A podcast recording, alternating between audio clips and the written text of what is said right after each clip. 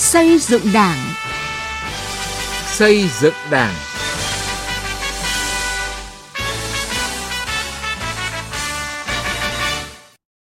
Kính chào quý vị và các bạn. Chương trình xây dựng Đảng hôm nay có những nội dung sau: đưa nghị quyết vào cuộc sống, lấy hạnh phúc ấm no của nhân dân là mục tiêu phấn đấu, hiệu quả cho công tác luân chuyển cán bộ ở tỉnh Quảng Ninh, học tập và làm theo tư tưởng đạo đức phong cách Hồ Chí Minh như muôn con sông hòa thành biển lớn. Trước hết, mời quý vị và các bạn cùng nghe thông tin về công tác xây dựng Đảng đáng chú ý. Phát biểu tại cuộc gặp thân mật, các đồng chí nguyên Ủy viên Bộ Chính trị, Bí thư Trung ương Đảng, Ủy viên Trung ương Đảng khóa 12, không tái cử khóa 13, Tổng Bí thư, Chủ tịch nước Nguyễn Phú Trọng khẳng định, những đồng chí không tái cử khóa 13 là những hạt nhân lãnh đạo ở các ngành, lĩnh vực địa phương có nhiều công hiến, giàu kinh nghiệm trong công tác, có nhiều đóng góp cho thành công của Đại hội 13 của Đảng.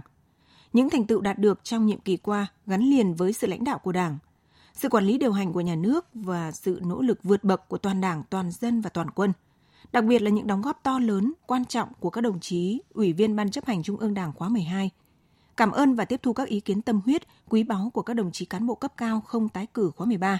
Tổng Bí thư Chủ tịch nước Nguyễn Phú Trọng tin rằng với nhiệt huyết sẵn có và những kinh nghiệm tích lũy được, các đồng chí tiếp tục có nhiều cống hiến, đóng góp đối với sự nghiệp cách mạng vẻ vang của Đảng, Nhà nước và nhân dân ta. Nhân kỷ niệm 70 năm Đại hội đại biểu lần thứ hai của Đảng tháng 2 năm 1951, tháng 2 năm 2021, Học viện Chính trị Quốc gia Hồ Chí Minh phối hợp với tỉnh ủy Tuyên Quang tổ chức trực tuyến hội thảo khoa học Đại hội đại biểu lần thứ hai của Đảng, giá trị lý luận và thực tiễn. Gần 40 tham luận tại hội thảo đã tập trung phân tích, làm rõ bối cảnh tình hình quốc tế và những chuyển biến của cách mạng Việt Nam trong những năm đầu của thập niên 50 của thế kỷ 20, làm rõ những quyết định đúng đắn trọng đại của Đại hội đại biểu lần thứ hai của Đảng về tổ chức và đường lối cách mạng nhằm đưa kháng chiến đến thắng lợi hoàn toàn và tiến lên xã hội chủ nghĩa. Hội thảo thống nhất kết luận vai trò ý nghĩa to lớn của đại hội lần thứ hai của Đảng, khẳng định sự lãnh đạo sáng suốt của Đảng là nhân tố hàng đầu quyết định thắng lợi của cách mạng Việt Nam. Kỷ niệm 60 năm thành lập khu ủy miền Đông Nam Bộ và Trung ương Cục miền Nam 1961-2021, tỉnh ủy Đồng Nai đã khánh thành các hạng mục được trùng tu tôn tạo. Căn cứ khu ủy miền Đông Nam Bộ được thành lập vào tháng 2 năm 1961 tại Suối Linh, huyện Vĩnh Cửu, tỉnh Đồng Nai. Đây là căn cứ cách mạng quan trọng nhất trên chiến trường miền Nam lúc bấy giờ, là bàn đạp để ta tấn công vào cơ quan đầu não, căn cứ quân sự, kho tàng của địch. Tại đây, khu ủy, Bộ Tư lệnh Quân khu đã lãnh đạo chỉ đạo phong trào cách mạng. Từ năm 1961 đến năm 1967, khu ủy đã chứng kiến nhiều sự kiện lịch sử quan trọng, trở thành một biểu tượng kháng chiến của quân và dân miền Đông Nam Bộ. Việc trùng tu và khánh thành các hạng mục tại khu ủy miền Đông Nam Bộ có ý nghĩa hết sức quan trọng, thể hiện lòng tri ân đối với các bậc tiền nhân, các anh hùng liệt sĩ đã chiến đấu, hy sinh vì độc lập của dân tộc, đồng thời góp phần giáo dục truyền thống cho thế hệ trẻ hôm nay và mai sau.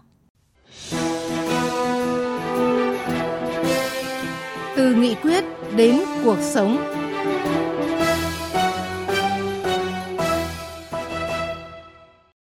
Thưa quý vị và các bạn, nghị quyết đại hội lần thứ 13 của Đảng với nhiều nội dung quan trọng xác định đường hướng phát triển của đất nước.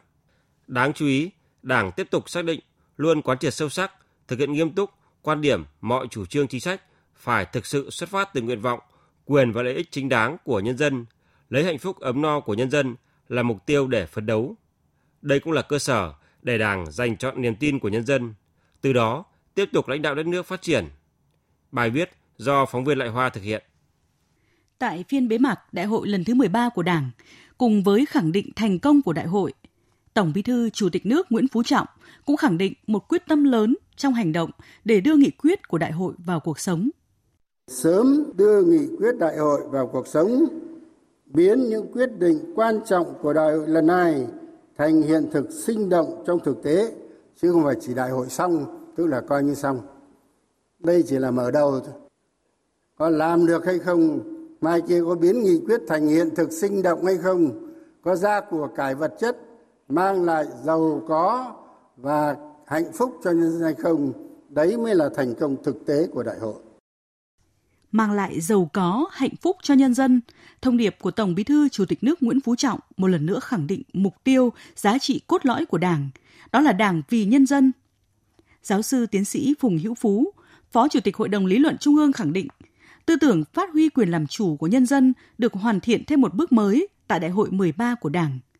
Cụ thể, hoàn chỉnh phương châm dân biết, dân bàn, dân làm, dân kiểm tra, bổ sung thêm hai vấn đề lớn là dân giám sát và dân thụ hưởng, trở thành một phương châm hoàn chỉnh. Dân thụ hưởng, đây là biện chứng đi vào kinh tế thị trường đó, thì cái động lực quan trọng là lợi ích, sự hài hòa về lợi ích. Bây giờ làm thì phải được hưởng chứ, làm nhiều thì phải hưởng nhiều chứ. Đấy là nguyên lý của chủ nghĩa xã hội mà. Người dân là người trực tiếp làm ra của cải vật chất. Nhân dân phải là chủ thể để thụ hưởng những thành quả do chính mình làm ra. Đó là bản chất của chế độ xã hội và đó cũng là động lực để thúc đẩy phát triển xã hội. Thụ hưởng chính là động lực to lớn tạo nên sức mạnh của nhân dân trong việc biến khát vọng của Đảng, của dân về phát triển đất nước phồn vinh hạnh phúc thành hiện thực. Thực hiện tốt quyền thụ hưởng của nhân dân sẽ biến thành động lực và mục tiêu cuối cùng của chủ nghĩa xã hội là tất cả vì hạnh phúc của nhân dân. 91 năm từ khi thành lập, Đảng đều nhất quán trên nền tảng tư tưởng của Chủ tịch Hồ Chí Minh. Trong bầu trời không có gì quý hơn nhân dân, trong thế giới không có gì quý bằng lực lượng đoàn kết của nhân dân. Thực tiễn 35 năm đổi mới cho thấy, nhân dân chính là lực lượng tạo nên tầm vóc của công cuộc đổi mới. Chính vì vậy, Đại hội 13 của Đảng tiếp tục quán triệt quan điểm dân là gốc để tập trung chăm lo đầy đủ và sâu sắc đến đời sống, lợi ích thiết thực của nhân dân. Điều này được nhân dân đồng tình ủng hộ, thực hiện đúng theo nghị quyết sẽ tạo ra một sung lực mới trong quá trình phát triển đất nước. Chúng tôi là đảng viên, cũng là nhân dân, cũng là quần chúng thì chúng tôi cũng thấy là dân thụ hưởng nữa. Tất cả những kế hoạch, những chương trình hành động phải mang lại cái lợi ích là dân được thụ hưởng. Nhân dân làm gốc, lấy lòng dân là có tất cả. Cho nên mục tiêu xây dựng đảng, xây dựng đất nước vẫn tập trung vào dân. Vì đảng ở đâu? Đảng ở dân nó ra mà. Cho nên là dân đồng tình, dân làm theo đảng. Cho nên nghị quyết của đảng là nghị quyết phải đi vào lòng dân. Để nhân dân được thực sự thụ hưởng thì cần phải có sự nhận thức từ trên xuống dưới, nhất là từ cơ sở. Lãnh đạo tỉnh, lãnh đạo huyện, lãnh đạo xã, phường phải thấm nhuần việc lấy hạnh phúc ấm no của nhân dân là mục tiêu phấn đấu. Sau mỗi kỳ đại hội, bài học sâu sắc mà Đảng bộ và nhân dân Hà Tĩnh rút ra là phải xây dựng ban hành chương trình kế hoạch cụ thể để sớm đưa nghị quyết đại hội vào thực tiễn. Bí thư tỉnh ủy, Chủ tịch Hội đồng Nhân dân tỉnh Hà Tĩnh Hoàng Trung Dũng cho biết, sau đại hội 13 của Đảng, Ban chấp hành, Ban thường vụ tỉnh ủy tổ chức học tập quán triệt, tuyên truyền, triển khai thực hiện nghiêm túc bài bản hiệu quả nghị quyết, tạo sự đồng thuận cao trong cán bộ đảng viên và nhân dân về những nội dung của nghị quyết đại hội 13 của Đảng gắn với nghị quyết đại hội đảng bộ các cấp.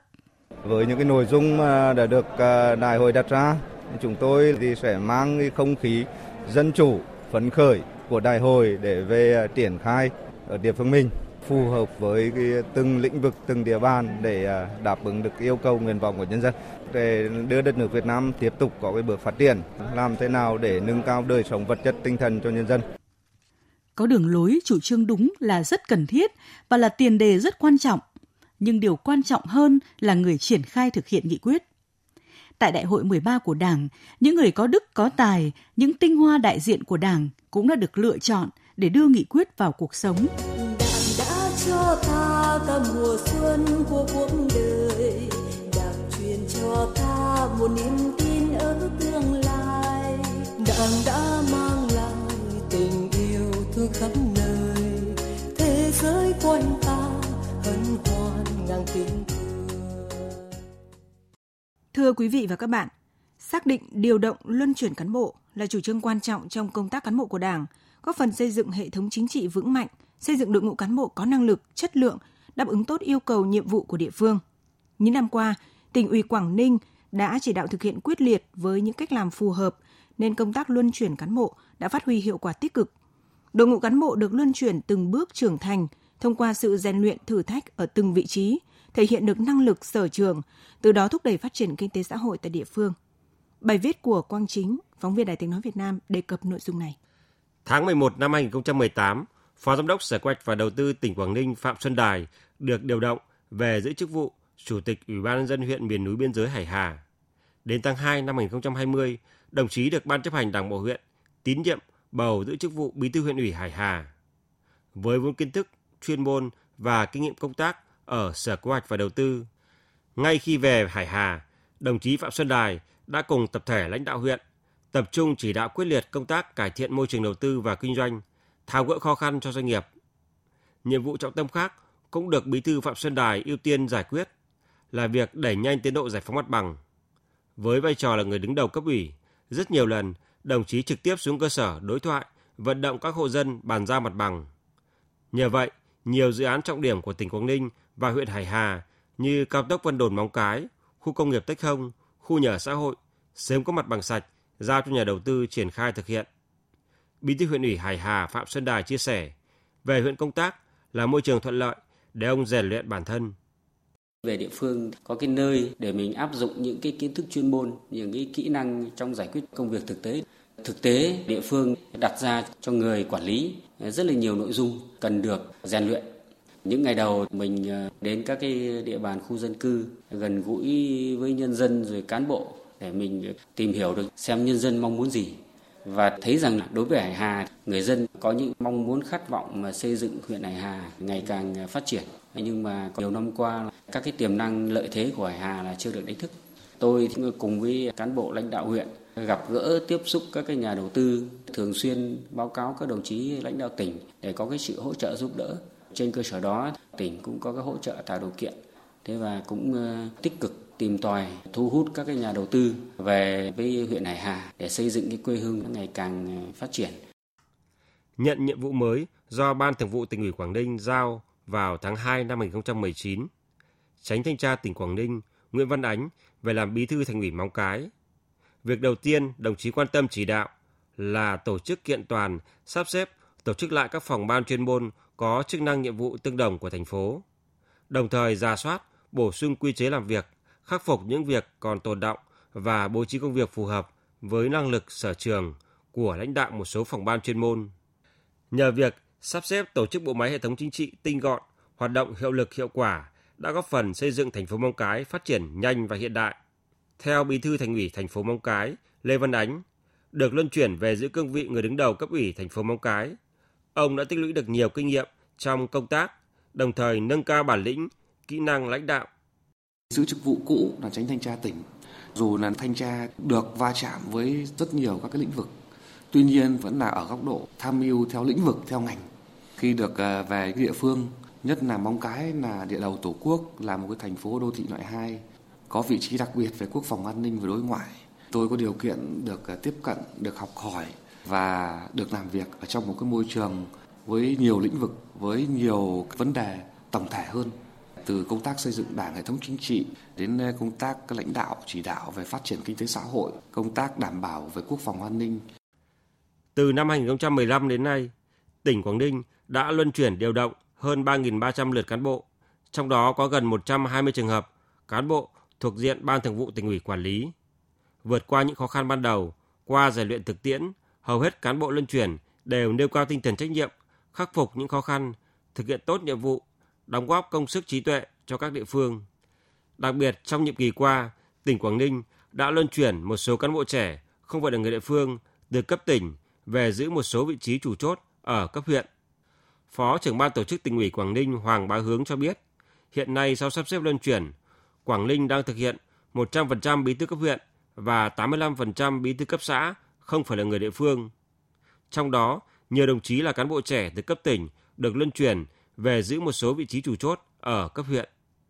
Có thể thấy rằng là công tác luân chuyển thời gian qua, nhất là việc thực hiện chủ trương luân chuyển cán bộ kết hợp chặt chẽ với bố trí một số chức danh lãnh đạo chủ chốt cấp huyện cấp xã không là người địa phương và cán bộ không giữ chức vụ quá hai nhiệm kỳ liên tiếp cũng đã khắc phục được tình trạng cục bộ khép kín trong từng ngành từng địa phương đơn vị tránh được cái tình trạng một người làm quan cả họ được nhờ quan hệ thân quen chống chạy chức chạy quyền tránh được bè phái tham nhũng đối với cán bộ làm việc ở những vị trí ngành nghề địa bàn mang tính nhạy cảm.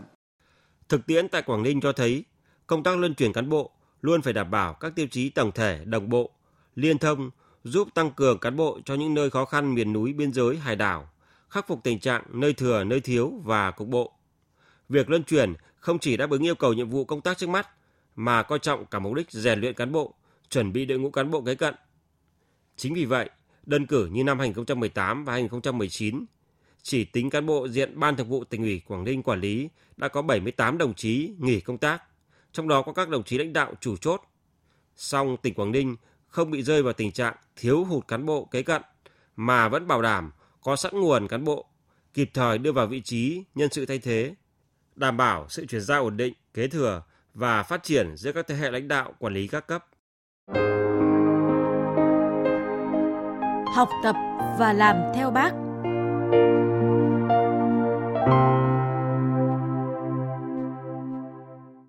Thưa quý vị và các bạn, những tấm gương sáng về học tập và làm theo bác, những câu chuyện cảm động về tinh thần trách nhiệm với nhân dân, với nước đang và sẽ được lan tỏa trong đời sống xã hội, tạo động lực thúc đẩy phát triển đất nước. Học tập và làm theo gương bác là để phụng sự Tổ quốc, phục vụ nhân dân như triệu mạch nguồn tạo thành sông, muôn con sông hòa thành biển lớn. Bài viết của Sa Huỳnh trên báo Quảng Ngãi. Số điện thoại của anh Đào Nhật Sơn, chủ nhiệm câu lạc bộ Ngân hàng Máu Sống Facebook, hiện đang công tác tại Ủy ban Mặt trận Tổ quốc Việt Nam tỉnh Quảng Ngãi, gần như đã trở thành số điện thoại của đường dây nóng về hiến máu cấp cứu. Bất cứ lúc nào, chỉ cần tiếp nhận thông tin cần máu cứu người, anh Sơn đều có mặt kịp thời. Đến nay, anh Sơn đã trên 50 lần hiến máu tình nguyện và hiến tiểu cầu, giúp nhiều người bệnh qua cơn nguy kịch. Để có nguồn máu kịp thời cứu sống người bệnh, anh Sơn đã thành lập câu lạc bộ Ngân hàng Máu Sống Facebook, thu hút hơn 500 bạn trẻ tham gia. Nếu một mình sẽ không cứu giúp được nhiều người, vậy nên lan tỏa đến anh em trong câu lạc bộ, rồi lan đến nhiều người trong xã hội sẽ tạo được nguồn máu dồi dào để kịp cứu chữa bệnh nhân. Anh Sơn bày tỏ. Sau 3 năm thành lập, câu lạc bộ do anh Sơn làm quản trị đã hiến được hàng nghìn đơn vị máu. Chị Quảng Thị Hồng Diệu, thành viên câu lạc bộ Ngân hàng Máu Sống Facebook chia sẻ. Anh Sơn là người truyền nhiệt huyết để hiến máu cứu người, với suy nghĩ giọt máu cho đi là hạnh phúc. Điều quan trọng là anh Sơn đã truyền lửa, kết nối được các anh em để rồi mỗi khi cần máu cấp cứu bệnh nhân, thành viên câu lạc bộ có mặt kịp thời. Đó là việc tử tế nên làm. Việc gì có lợi cho dân thì phải hết sức làm. Thấm nhuần câu nói của Chủ tịch Hồ Chí Minh, ông Đinh Thanh Hiền, bí thư thôn Đông, xã Trà Sơn, huyện Trà Bồng, tỉnh Quảng Ngãi, luôn hết mình trong công việc, chăm lo xây dựng chi bộ vững mạnh, quan tâm đến lợi ích chính đáng của nhân dân. Ông Hiền kể, đầu năm 2018, nhà nước đã phân bổ nguồn vốn cho thôn để làm nhà văn hóa. Tuy nhiên thôn khó khăn về quỹ đất nên kinh phí đã được chuyển sang cho địa phương khác. Đến đầu năm 2020, thấy người dân tiếp tục kiến nghị xây dựng nhà văn hóa. Ông về bàn với gia đình hiến 400 mét vuông đất làm nhà văn hóa thôn để mọi người có nơi sinh hoạt đàng hoàng. Đây là mảnh đất vợ chồng ông mua từ nhiều năm trước để dành sau này cho con cái, trị giá hơn 100 triệu đồng. Công trình nhà văn hóa thôn có vốn đầu tư 800 triệu đồng, xây dựng hoàn thành và đưa vào sử dụng từ tháng 7 năm 2020. Ông Hiền chia sẻ, ông hy sinh cá nhân, nhưng cả tập thể được nhờ thì không phải đắn đo nhiều. Làm những việc có lợi cho dân là trách nhiệm, là niềm vui của người cán bộ đảng viên. Những tấm gương người tốt, việc tốt xung quanh chúng ta mỗi ngày. Với họ, hạnh phúc là được cho đi, được sẻ chia, được cống hiến cho xã hội. Và đó chính là những đóng góp thể hiện trách nhiệm của mỗi công dân cùng góp phần xây dựng đất nước, góp phần làm cho cái tốt nảy nở như hoa mùa xuân, như bác Hồ hằng mong muốn. Chương trình xây dựng Đảng hôm nay xin dừng tại đây.